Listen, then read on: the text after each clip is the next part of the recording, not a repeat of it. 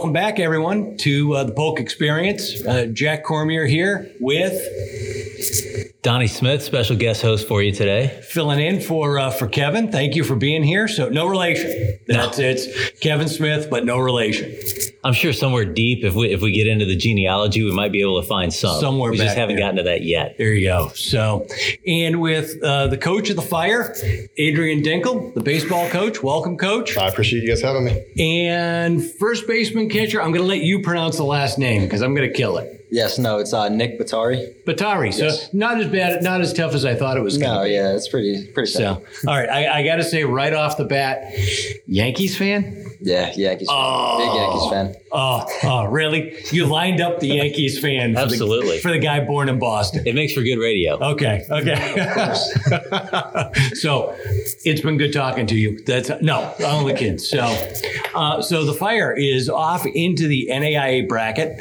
Uh, it's the first time that the Southeastern has hosted it here at Winter Haven at the chain this week. It's a pretty exciting time. You know, we've we've been in a number of these opening rounds. They've sent us all across the southeast. Uh, One one in Kingsport, Tennessee. Uh, played at William Carey in just outside of Atlanta. Uh, played in Mississippi. Been at a lot of different places, and every time we've gone, it's it's always been a thought of you know it'd be really neat if we could do this at home. uh, If our players could sleep in their own beds, not have to worry about a lot of logistics. Uh, so we we've partnered up with with Visit Central Florida and and Polk County Tourism Sports Marketing, and I think we're going to put together a really good tournament, a great experience, and a former spring training venue.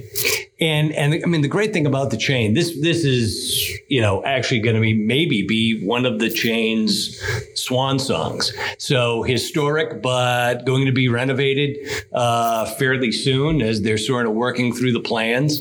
Uh, Coach, any history in in Winter Haven before?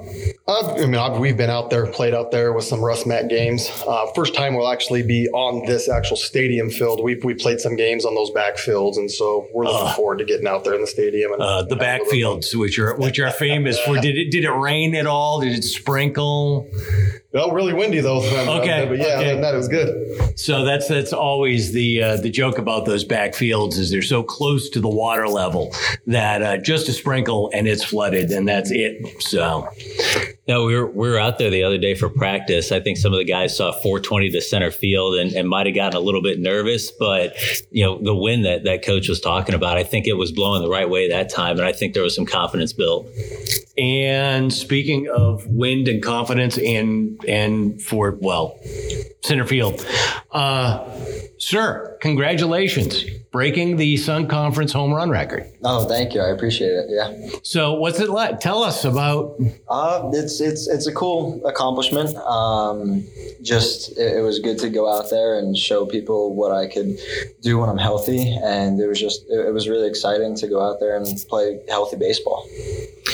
Nick, how much did having last year stopped when you guys were playing really well, number one in the country? How much did that hurt or motivate you to come back this year and be ready to play at a high level? Yeah, no, it, it was big. Um, being a senior last year, I saw my baseball career almost come to an end. We didn't know if we would have another year of eligibility to come back and be able to play the game baseball again.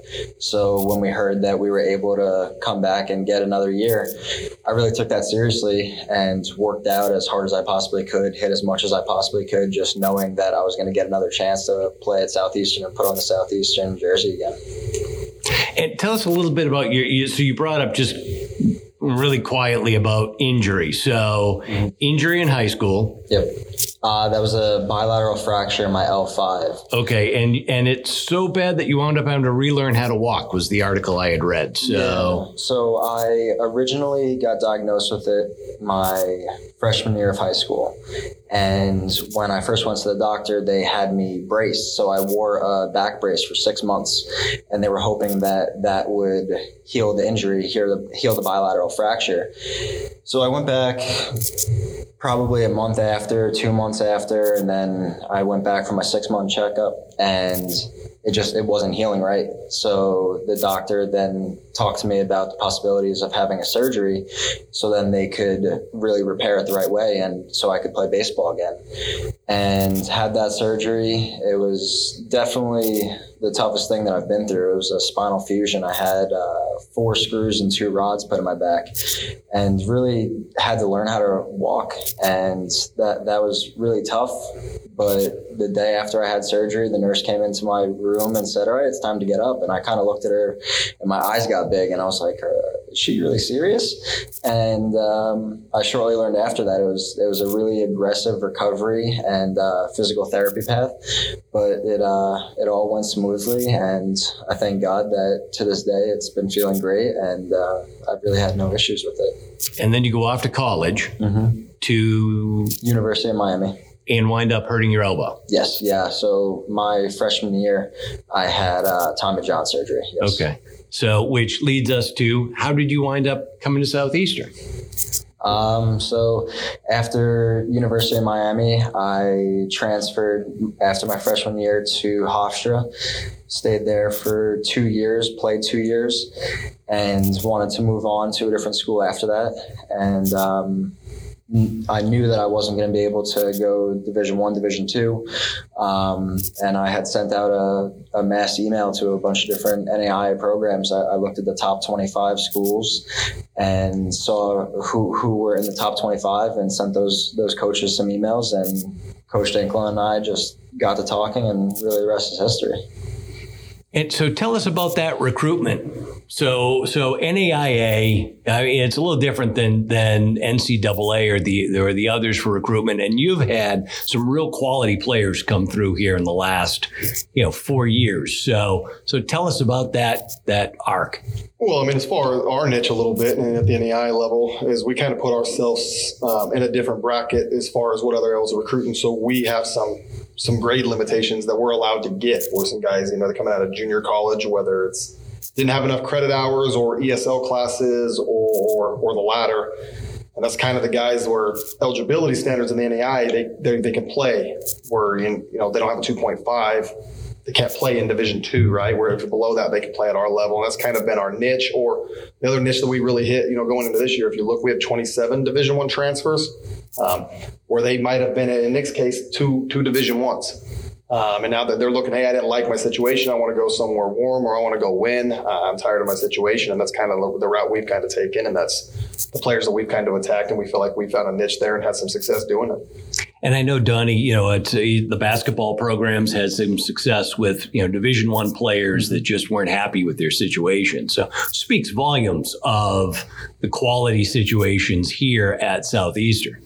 Yeah, I think a lot of our coaches have, have kind of found that niche, uh, and through different relationships that they have uh, through coaching clinics or, or, whatever the case may be, uh, to find people that are really good players, uh, but have found themselves uh, in a tough spot. Either they're not in a good area, or uh, they're just looking for a different change of scenery, um, or maybe in some cases have have kind of lost a little bit of passion for the game, have kind of found a place where there's not nearly as much pressure, and they can kind of relax a little bit and have some more success.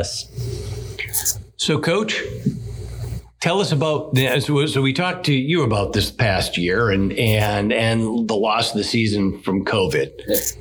Tell us about it. It had to have been tough on you too. So you go 26 and 1. Right. And 25 wins in a row and the season stops.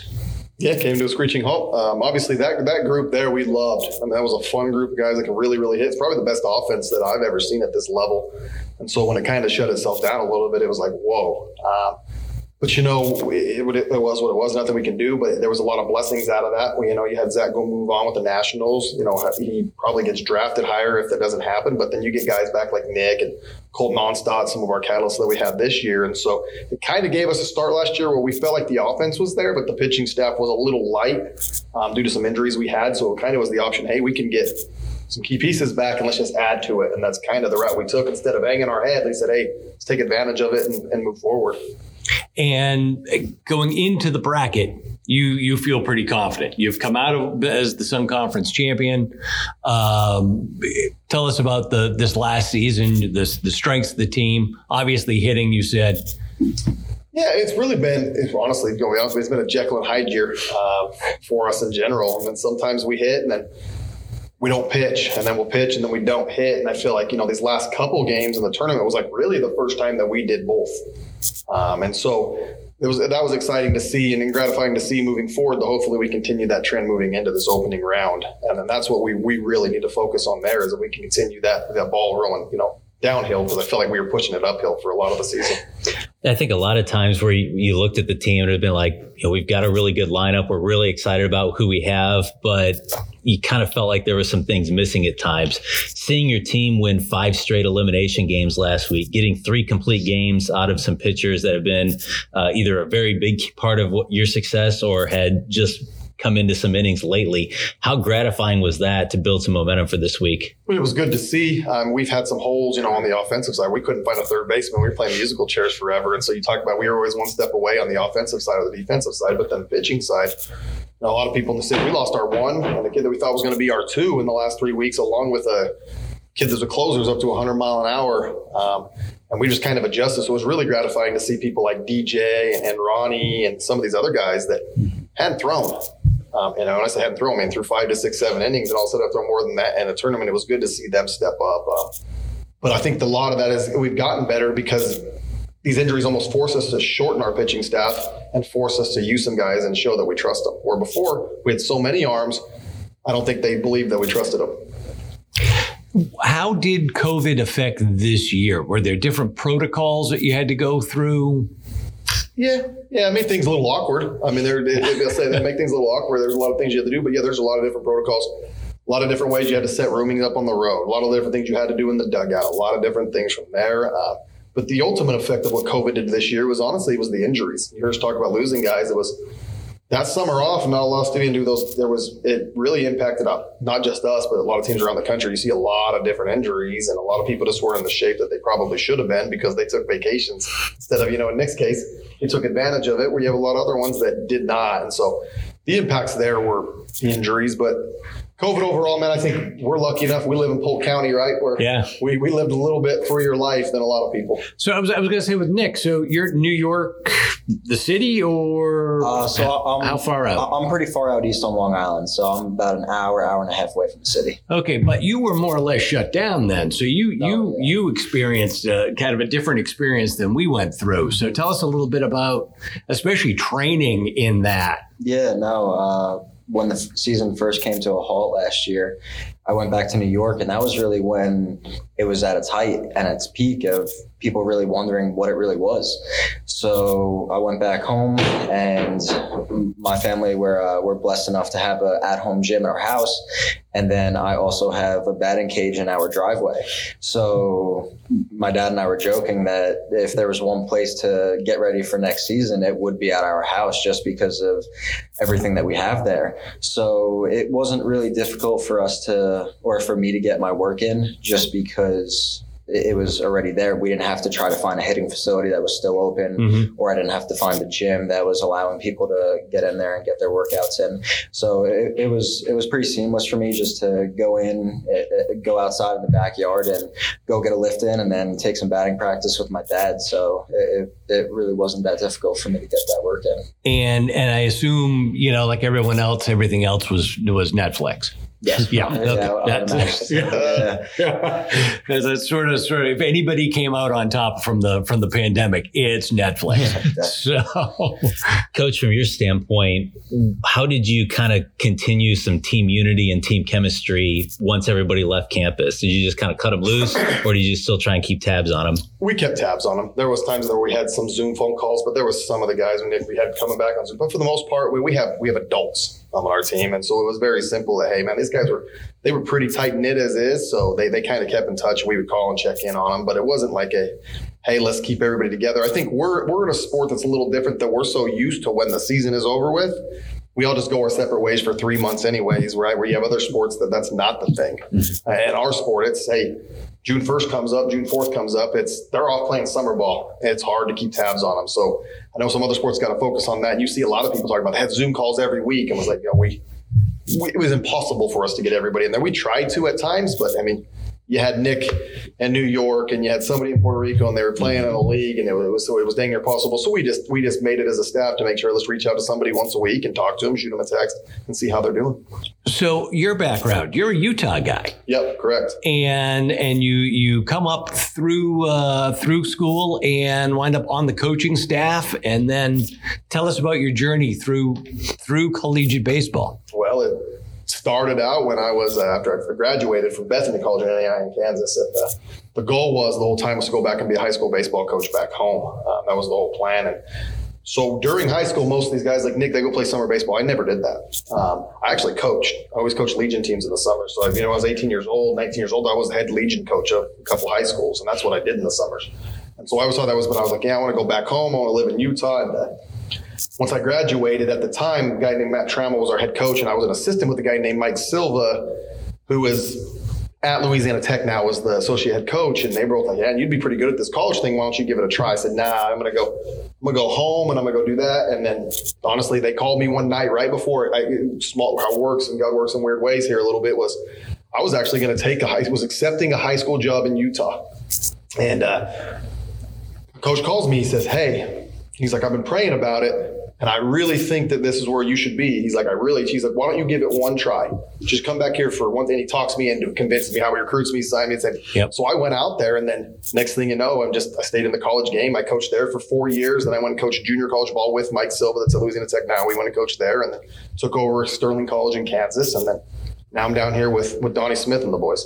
So quite a journey. it was a journey. That's- yeah. that's, but wouldn't uh, change it. It was awesome. yeah, and and it- miss anything about Utah? Get back often? Miss my family. Uh, Okay. Don't get back as much. We'll go back this summer. Um, beautiful, beautiful state. Have no desire to uh, right now to live there. It's cold. Yeah. These guys will attest to it. I am by far and away the softest person. I might be the softest person in Florida when it comes to the cold. So uh, I, I definitely try to avoid being back there. But you know, obviously, mom and dad and everybody still live there, and so that they definitely you miss the family side of it. And Nick, uh, so you graduate, you're or you've graduated Yes. yes. Okay, so- I'm finishing up with my master's in business. business. Yep. Okay, and the future is what do you think? Um, I'm hoping to see where baseball takes me. And whenever my baseball career comes to an end, I would love to become a police officer down here in Florida.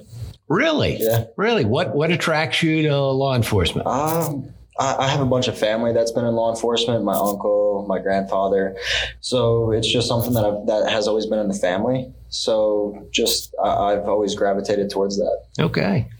Notice again another northern guy that wants to stay in Florida. Yeah. You're yeah. gonna sense a theme. It's, it's well, me, you. Yep. Uh, it was. It's that first time you go back and you have to shovel. I don't know. That's what I was gonna say. We've Yeah. all moved our last shovel full of snow. Yeah, Hopefully. that that uh, I, I remember clearly going back to uh, to my mother in law's place and waking up that morning and seeing that familiar glow in the in the room and going, oh no, I'm going to have to shovel, and and being out there shoveling, going, I'm never coming back here again. I'm never coming back here again, and that was it. So, um, so going into the bracket, uh, do you want to talk about the teams you're going to face? Um, Yeah, so- yes, no. Yeah, yeah. Um, so we'll actually in our bracket it ended up kind of with pre- the NAI preset some brackets this year, so you're kind of you know forced with there. Um, we are very blessed as a conference to have uh, five teams in to the national tournament, which is the most ever. So obviously, a lot of people respected our you know, Sun Conference and feel like it's the best conference in the country. And so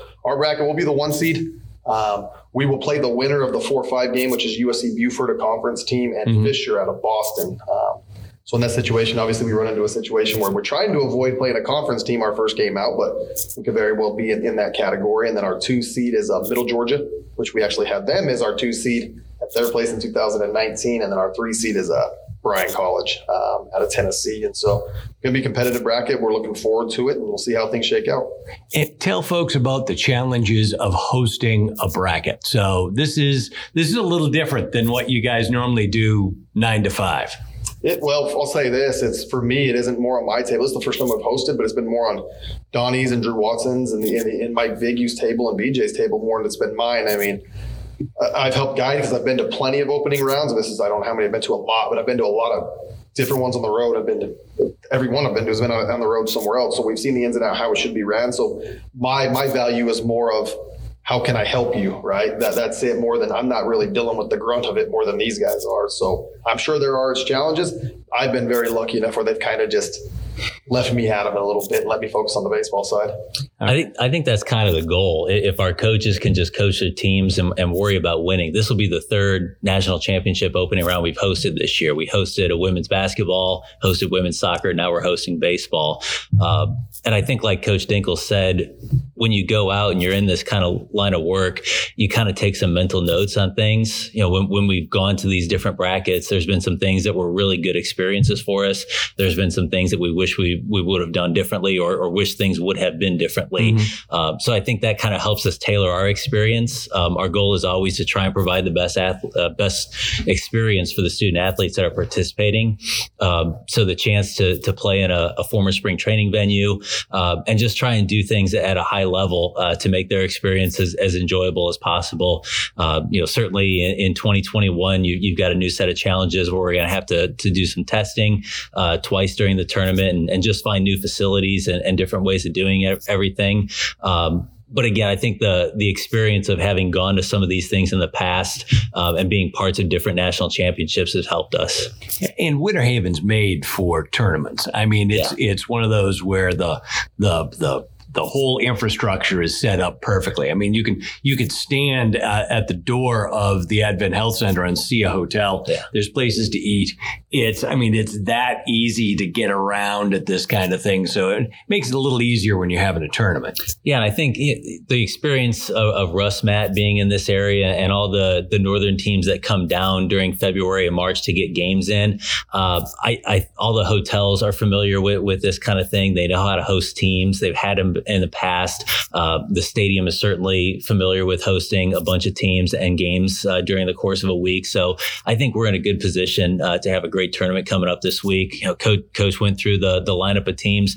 It's going to be a pretty competitive tournament. USCB uh, is is a very good team. Middle Georgia we've seen in the past. Uh, Bryan a solid team coming out of the Appalachian, and and I think Southeastern probably playing the best that they have this year, right at the right time.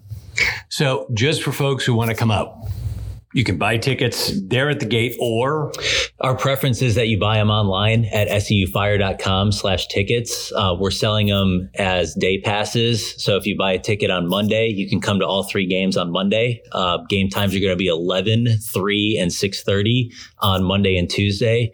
Wednesday we're down to two games. It'll be at 11 and 3 and then if we have to play on thursday an 11 a.m game and everything's in that main stadium. Everything so, is in the chain so stadium. Oh, fantastic! That's a that you know is it's a uh, it's it's a little old jewel now. It, it was if uh, I don't know if any of you, well, you're too young. If any of you got a chance to come down and see it in its heyday, uh, when there were spring, you know, major league spring training mm-hmm. games there, it's uh, you know it's still it's still a lot of fun and um, and it's nice to have you know kind of I don't want to say a send off.